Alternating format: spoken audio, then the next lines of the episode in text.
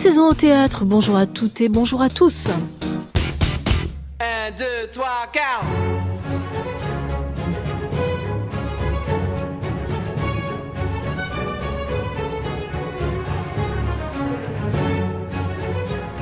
À l'automne 2015, Joël Pomera créé au théâtre Nanterre-Amandier Saïra, entre parenthèses 1, fin de Louis. Spectacle éruptif, puissant et insurrectionnel qui propulsait le public au cœur d'un réacteur, la naissance de la Révolution française. La Révolution, oui, mais juste avant 1789, avec un roi qui fuyait le peuple et sans Saint-Just, sans Robespierre, sans Danton qui n'était pas présent sur la scène. La Révolution, forgée, tramée, écrite écrite dans la rue et depuis la rue, avec les mots, les idées, les pensées des citoyens, commerçants, marchands, des hommes, des femmes, des jeunes, des vieux, bref, les gens, les petites gens, tous ces anonymes dont l'histoire n'a pas pu, voulu ou su retenir les noms. La Révolution enfin, accouchant au forceps de son texte fondateur, la Constitution française. Ça ira un fin de Louis se reprend au théâtre de la Porte Saint-Martin à Paris. Le texte de Joël Pomera n'a pas changé. Ce qui a changé c'est le contexte. L'histoire française contemporaine qui, depuis 2015, a vu surgir sur les pavés les mouvements Nuit debout et Gilets jaunes. C'est aussi, pas seulement, mais aussi à l'aune de ce qui se passe dans la rue et la réalité qu'il faut aller découvrir ce spectacle. Il est fondamental. Joël Pomera est l'invité d'une saison au théâtre. C'est avec lui que nous ouvrons à sa lettre R comme Révolution, notre encyclopédie en mouvement qui prendra en fin d'émission la direction de la scène nationale de Cavaillon. Nous sommes ensemble jusqu'à 16h. Bienvenue. Le théâtre, c'est l'enfant, c'est-à-dire l'aspiration, c'est-à-dire le, une, quand même une force, pas brutale, mais une force. Et que si on n'a plus le courage de cette force, si on n'a plus le courage de ce galop parfois, ou de ce bon d'acteur, alors c'est difficile de prétendre à avoir le droit de, à l'appellation de théâtre populaire. C'est un théâtre du grand et du vrai, de l'éclat et de l'intériorité, du plaisir et de la réflexion, du rire et des larmes. Du mot et du corps. Ah, et comment? Du mot et du corps.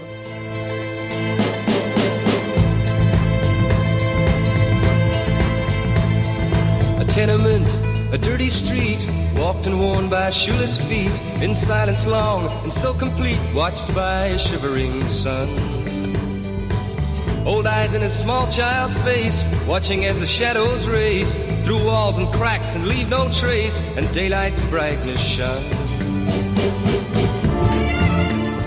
Direction les ateliers Berthier aux portes de Paris. Joël Pomera répète. Le matin, il écrit, l'après-midi, il est sur le plateau. Nous l'attrapons à l'heure du déjeuner. Dans quelques jours, ça ira un fin de Louis, se jouera au théâtre de la Porte Saint-Martin à Paris. C'est l'occasion de convoquer les mots d'Ariane Mouchkine qu'on vient d'entendre, elle-même auteure d'un spectacle mémorable sur la Révolution française 1789, et de les soumettre à l'auteur-metteur en scène. Car si ça ira, fin de Louis est un théâtre, de toute évidence, et pour citer Ariane Mouchkine, du grand, de l'éclat, de l'intériorité, du plaisir et de la réflexion, du rire et des larmes, du mot et du corps, il n'est pas en revanche certain que ce soit, comme elle le dit, un théâtre du vrai. Réaction de Joël Pomera à nos doutes. C'est pas un spectacle qui a la prétention de se confronter à la recherche de vérité, surtout d'un point de vue historique. Et en, premier lieu, euh, euh, par rapport à cette question de l'histoire, puisqu'on on part d'un événement qui est euh, réel, de faits réels, donc la question de la vérité, elle est amenée à se poser. Non, il n'y a pas de vérité possible, puisque d'abord, un spectacle qui a pour ambition de travailler sur la révolution, ça veut dire que c'est un spectacle qui va brasser euh, une grande temporalité. Et comment rassembler, même en 4h30, la durée de notre spectacle, comment rassembler euh, une vérité sur un, événement qui a pris 4 euh, ans, 5 ans, 10 ans, selon qu'on dit que la révolution c'est de 89 à 94, 95, ou bien si on dit que ça va jusqu'à l'avènement de Napoléon. Mais je pense que il faut forcément, quand on fait cette démarche théâtrale artistique euh, à partir de la Révolution, euh, trouver le, juste rapport par rapport à cette question de vérité et de vérité historique et se situer le plus honnêtement possible vis-à-vis de soi-même et vis-à-vis des autres. Dans Saïra, fin de Louis, on ne voyait pas les leaders de la Révolution française, ceux dont l'histoire a retenu les noms, les Saint-Just, les Danton, les Robespierre. La seule personne identifiable, c'était le roi. Le roi montré dans sa défaite, le roi montré dans sa fuite et dans son échec. Et pour le reste, vous avez déployé dans la fiction et sur le plateau les gens, c'est-à-dire les citoyens, les commerçants, les marchands, les petites gens qui ont fabriqué cette révolution, qui ont accouché de cette révolution. Pourquoi avoir décidé de gommer de la photo, du paysage, les Saint-Just, les Robespierre, les Danton, Joël Pomera? Parce que sinon, euh, on, on, parle plus de la Révolution, on, personnifie euh, les événements et ça devient l'histoire de Marie-Antoinette, l'histoire euh, de, ce type Robespierre, l'histoire de ce type Danton. Et Enfin, c'est souvent ce qui se passe quand on fait un biopic ou quand on peut faire une biographie, on va dire, qui devient anecdotique. Ça peut devenir passionnant parce que finalement, on peut être tous et toutes fascinés par la manière dont les autres vivent, dont ils sont, voilà, dont, leurs qualités, leurs défauts, leurs amours, leurs ennuis, leurs etc. C'est un peu pour ça qu'on lit aussi des journaux euh, qu'on dit people, quoi, tout ça. Sauf que la dimension collective euh, des événements, elle peut complètement nous échapper au profit, voilà, donc quelque sorte, même de faire en quelque sorte une forme d'explication des événements à partir, par exemple, du caractère euh, d'un des individus. Moi, j'ai beaucoup lu des choses que, qui m'ont paru un peu problématiques sur comment euh, le personnage Robespierre, oui, son caractère, sa, psychopathologie, euh, ses problèmes euh, psychologiques auraient en quelque sorte influencé les événements de manière importante. Comment on pourrait expliquer certains phénomènes de la Révolution, type la terreur, à partir simplement du caractère d'un homme, en l'occurrence il m'apparaît, je suis pas historien, mais il m'apparaît que là, c'est une erreur de fonctionner comme ça, quoi. Ça, ça m'a paru assez évident dès le départ, et c'est pour ça que j'ai choisi surtout d'éliminer les personnages euh, entre guillemets connus, de les rendre bien sûr de travailler à partir d'eux, c'est-à-dire dans les archives, d'aller voir euh, évidemment tout le monde, et pas simplement les inconnus, mais les connus aussi, mais de les faire disparaître d'un point de vue théâtral, quoi, du point, du point de vue de notre écriture, pour que on ne se dise pas en, en entendant quelqu'un ah bah oui euh, c'est un tel. Ah ben je le connais bien parce que là est l'autre problème aussi de faire apparaître des figures connues. C'est que comme cette histoire-là de la Révolution, ça fait partie de notre culture, on a tous certainement une idée sur qui était euh, ce gars-là, cette femme-là.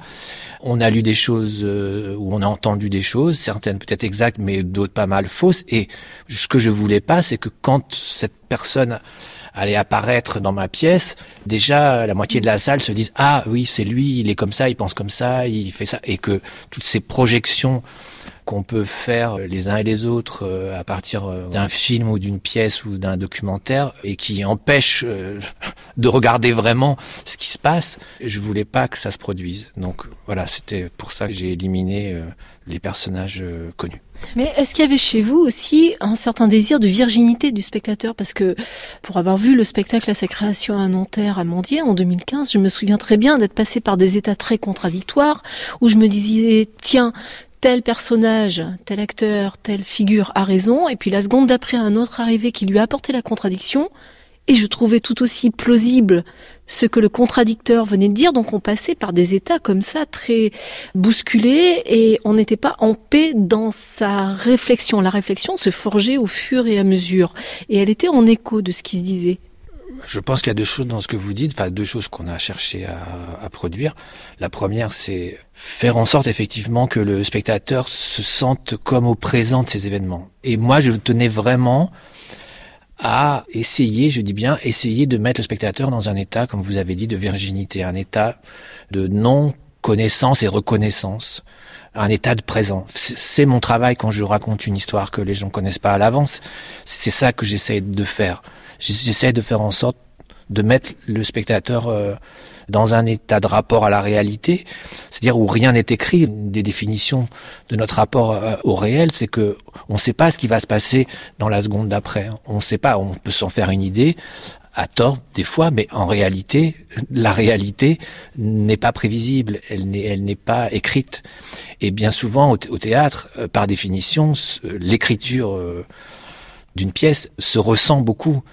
Moi, j'ai toujours cherché à casser cet aspect qu'on pourrait dire confortable de la relation du spectateur euh, à la représentation, qui peut lui donner l'impression qu'il est dans, dans un bateau qui a son cap euh, défini d'avance et qu'on peut déjà euh, anticiper. Non, je, je, mets le spectateur dans une situation, pourquoi pas, de danger par rapport aux événements qui peuvent être amenés à se produire d'un moment à l'autre.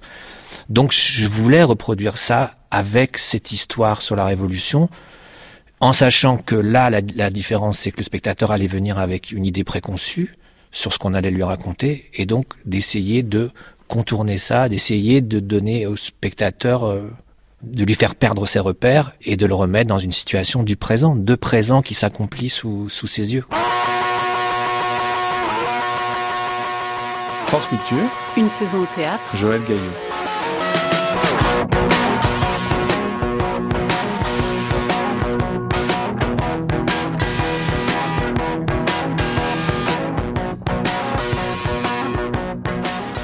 1989, réfléchissant à la théâtralité de la Révolution française, le metteur en scène Antoine Vitesse citait au micro de France Culture Victor Hugo et son livre Les Misérables. Et il ajoutait que l'écrivain avait accompli un acte tout à fait inédit en permettant l'irruption sur la scène de la littérature des masses populaires. On écoute Antoine Vitesse.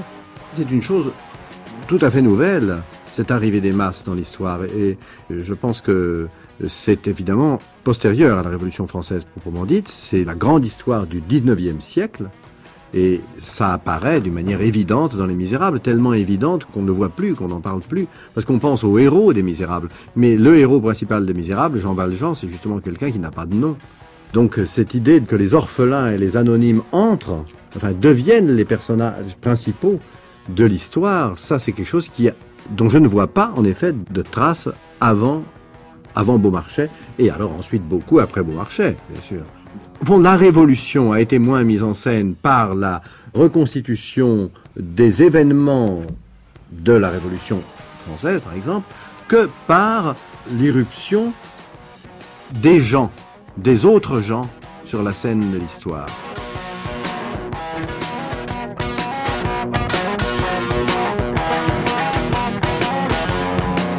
Venons d'entendre, Joël Pomera, les mots d'Antoine Vitesse. Dans Ça ira, un fin de Louis, on peut noter de la même manière l'irruption sur la scène des citoyens, des anonymes, des gens, des autres gens.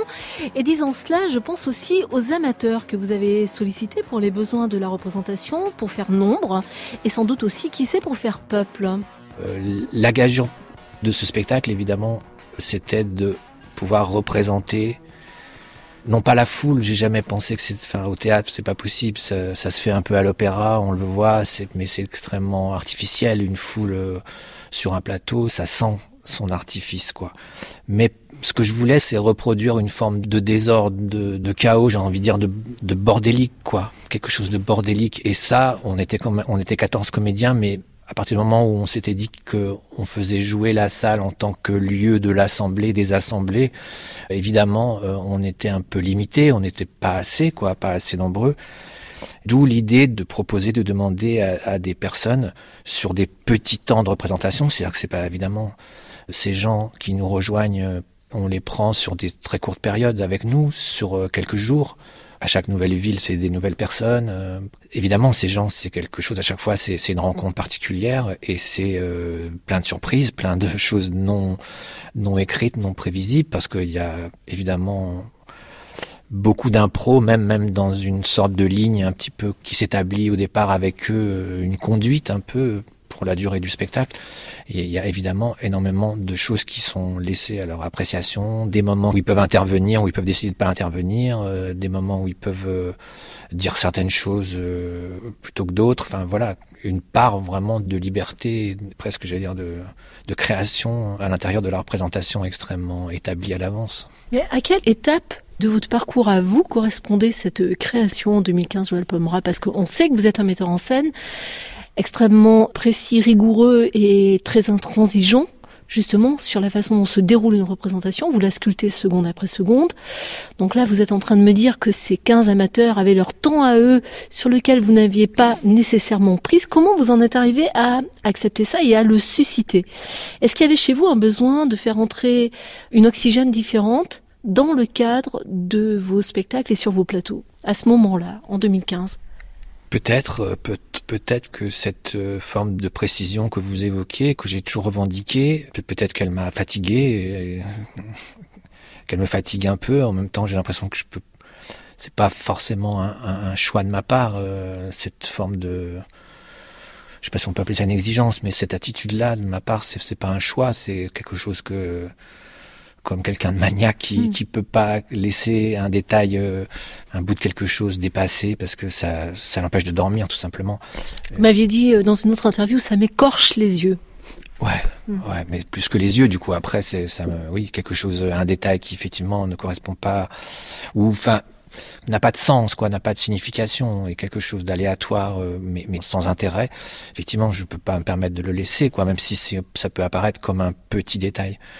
Là, euh, à partir du moment où il y avait eu le choix qui avait été fait de ce sujet, de ce thème de la révolution, voilà, il fallait réfléchir et il fallait bien lâcher des choses. Parce que si j'avais pas lâché ce, ce, côté de moi, je pense que ça aurait été dommageable, quoi, et ça aurait été un manque de discernement et d'intelligence de ma part, certainement d'un point de vue artistique, quoi il y a vraiment eu du coup la nécessité de lâcher, de, c'est un spectacle où les transitions se font de manière beaucoup plus relâchée, beaucoup plus euh, euh, les, transitions entre les scènes sont on, ne passe pas par euh, des, noirs extrêmement bien réglés à l'intérieur.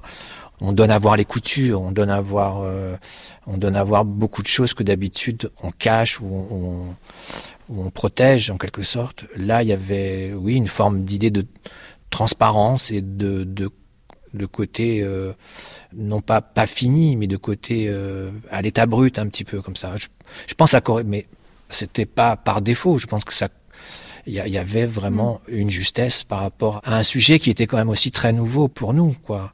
C'est-à-dire euh, de pas partir d'une fiction complète, de pas écrire quelque chose à partir de l'imagination, mais de vraiment s'inspirer euh, très directement d'événements réels. Et je pense que ça a modifié tout simplement mon approche euh, de la mise en scène.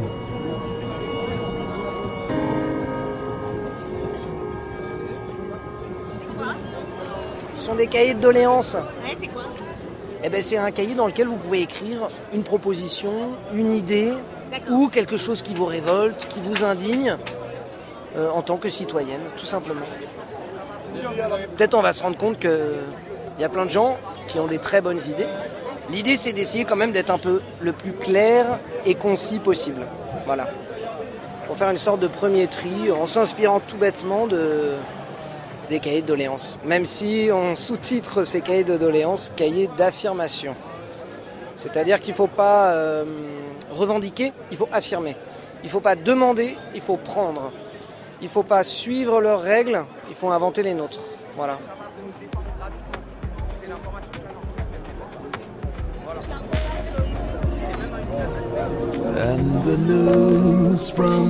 Quelques mois après la création de Saïra, un fin de Louis à Nanterre, Joël Pomera surgissait en France et notamment place de la République à Paris à l'hiver 2015, le mouvement Nuit debout, l'émission Les Pieds sur Terre était là pour capter les mots de ces gens qui exprimaient dans et depuis la rue leurs désirs et leurs doléances. Étrange écho que le réel venait donner à votre spectacle de fiction, spectacle qui lui-même donnait corps à un texte de revendication, d'affirmation et d'aspiration.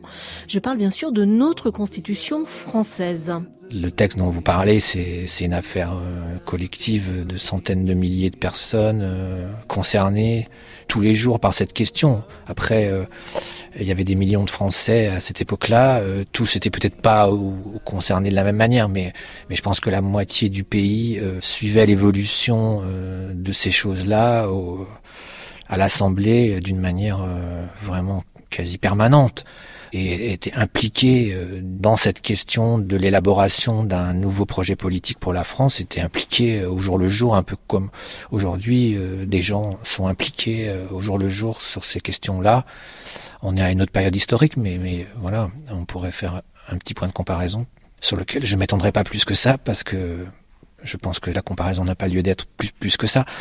Mais euh, oui, c'était une grosse affaire quand même, cette histoire de, de réfléchir ensemble et de déléguer ensuite euh, l'écriture d'un nouveau oui, projet politique euh, pour la France. Moi, j'ai assez envie de prolonger un peu la conversation autour de ça, Joël Panra, parce que là, vous vous apprêtez à reprendre le spectacle au théâtre de la Porte Saint-Martin, Paris Intramuros, et le spectacle arrive alors que depuis des mois, dans les rues parisiennes et sur les ronds-points, un deuxième mouvement a lieu où des gens sortent s'exprimer aussi sur leurs désirs, leurs doléances, leurs réclamations, leurs plaintes et ainsi de suite. Il y a quand même une convergence entre votre spectacle et ces deux faits qui, eux, viennent de la rue, se passent dans la rue. Est-ce que ça vous trouble? Est-ce que vous y pensez? Et qu'est-ce que vous en dites, Joël Pomeram il y a une convergence entre l'événement de ce qu'on appelle la Révolution française de 1789, mouvement populaire euh, par excellence, mouvement insurrectionnel, euh, et ce qui s'est passé avec Nuit debout et ce qui se passe aujourd'hui avec euh, le mouvement qu'on appelle le mouvement des Gilets jaunes. Il est question de la même chose dans des dimensions différentes, dans des aspects différents, mais il est question de mouvements qu'on pourrait qualifier de mouvement populaire, d'une appropriation, une tentative d'appropriation de la politique par les citoyens, c'est-à-dire en dehors des cadres institutionnels, euh, politiquement établis. Voilà, c'est de ça dont il est question. Et c'est de ça dont il était question en 89, et c'était évidemment de ça que notre spectacle parlait. C'est un peu narcissique de dire oui, euh, les gilets jaunes ressemblent à notre spectacle les gilets jaunes, ça peut éventuellement faire penser à certaines choses de la Révolution. Et notre spectacle, il parle de la Révolution. Donc voilà, moi je m'intéresse bien sûr à, ce qui se passe euh, et je vais sans doute être nourri dans, cette reprise qu'on va faire prochainement. Je vais être nourri par ces événements pour comprendre certains aspects euh, de notre spectacle. On se trouve, me semble-t-il, Joël Palmera, face à un cas assez unique dans les annales du théâtre, qui est que euh, on pourrait presque aller jusqu'à dire que c'est la rue qui va réécrire votre spectacle. Je dis ça parce que le volet qu'on avait vu à Nanterre s'intitulait Ça ira entre parenthèses 1, fin de Louis, premier acte. Donc on attendait un second acte. Il n'est pas arrivé. Je ne sais pas s'il est en gestation, s'il est en écriture. Mais ce qu'il y a de certain, c'est que la rue, elle, est en train de réécrire l'acte 1 de Ça ira. Moi, je fais pas de lien entre. Enfin, qu'est-ce que ça voudrait dire de faire un lien? J'ai toujours pensé qu'il fallait laisser cette histoire euh, là de qui concerne notre spectacle, cette histoire qui est évoquée dans, ce spectacle, à, l'endroit euh, temporel où il se trouvait. C'est-à-dire que c'est pas une, une ruse de notre part que de dire euh, non, avec Saïra, on ne parle pas du présent. Pardon, on ne parle pas du présent. On parle vraiment c'est un spectacle sur 1789, 90, 92. Ce n'est pas une reconstitution, mais c'est une tentative de faire le récit d'événements qui se sont passés à cette époque-là, à cette période-là. Mais en aucun cas une tentative détournée de parler d'aujourd'hui. Je me sens incapable de parler d'aujourd'hui. Pour parler de la Révolution, j'ai eu besoin de ces 200 années de recul, j'ai eu besoin de ces milliers d'historiens qui ont écrit sur cette période, qui m'ont donné la possibilité de réfléchir au calme, sereinement, sans avoir à, prendre parti euh, forcément euh, dans l'instant, qui m'ont donné donc ce recul et cette distance intellectuelle et cette réflexion intellectuelle sur les événements qui peuvent me permettre de penser, de créer, ce qui est complètement impossible avec un événement euh, qui se passe euh, dans nos vies, euh, sous nos yeux.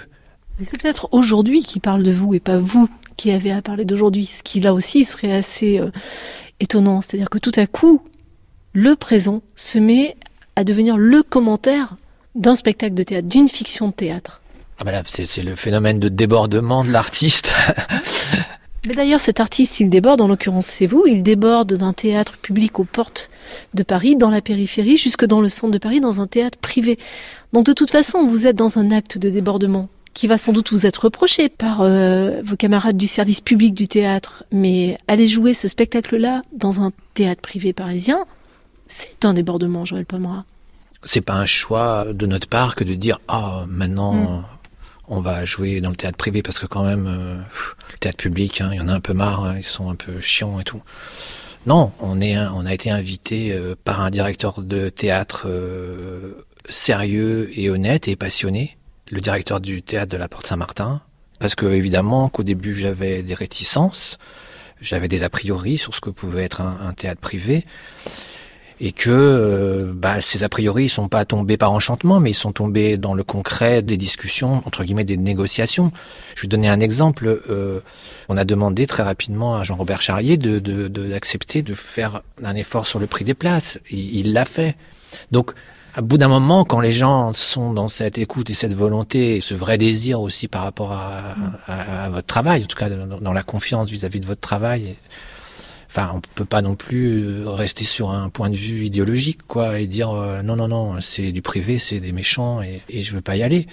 On n'a pas eu d'abord à choisir entre aller au théâtre privé ou au théâtre public. Le, le spectacle ça ira, il a, il a joué dans un théâtre public euh, deux séries de représentations à Nanterre, à Mandier. Aucun autre théâtre public nous a proposé de reprendre le spectacle. Et c'est pas un reproche. Je comprends que ce soit pas la mission d'un théâtre public que de euh, faire jouer euh, un spectacle euh, trois mois, quatre mois, surtout un spectacle qui, qui, a déjà été présenté à Paris. Ben, c'est un théâtre privé qui nous le propose et on est très heureux d'accepter.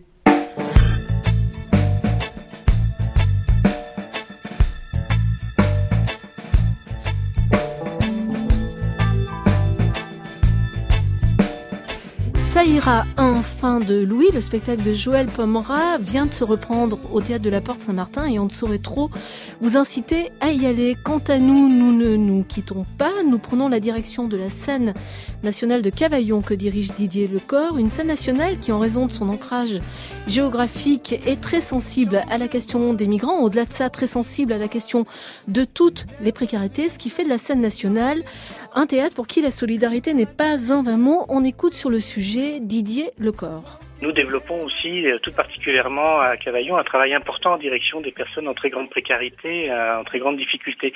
On est créateur, euh, fondateur avec la Fondation Abbé Pierre et une association Le Village, un festival qui s'appelle C'est pas du luxe, qui présentait en septembre dernier, par exemple, à Avignon pendant trois jours, une cinquantaine de projets artistiques menés par des gens en très grande précarité, qui étaient dans la rue jusqu'à présent et qui sont hébergés dans des boutiques de solidarité ou des pensions de famille, des Maüs ou de Fondation Abbé Pierre, accompagnés par des artistes et qui se sont produits sur scène et qui a été qui a réuni à peu près 6000 spectateurs et par exemple dans ce festival on a eu aussi un certain nombre de projets qui ont permis à des migrants accueillis dans des CADA qui ont travaillé avec des artistes professionnels de pouvoir se produire sur scène devant un, public.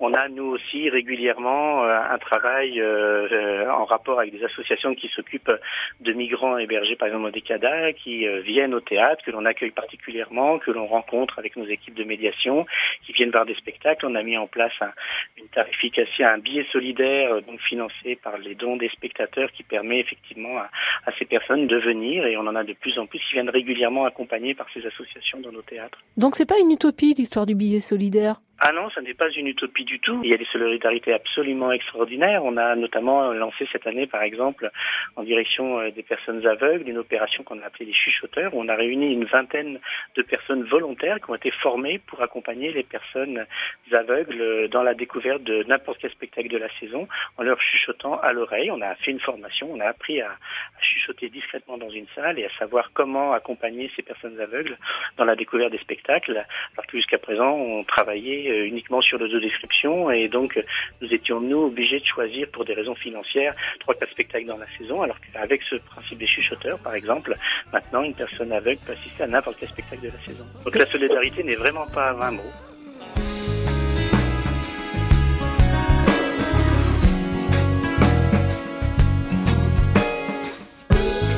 On salue le travail accompli à la scène nationale de Cavaillon en rappelant que vous pouvez et même vous devriez podcaster cette émission à la page Une saison au théâtre sur le site de France Culture.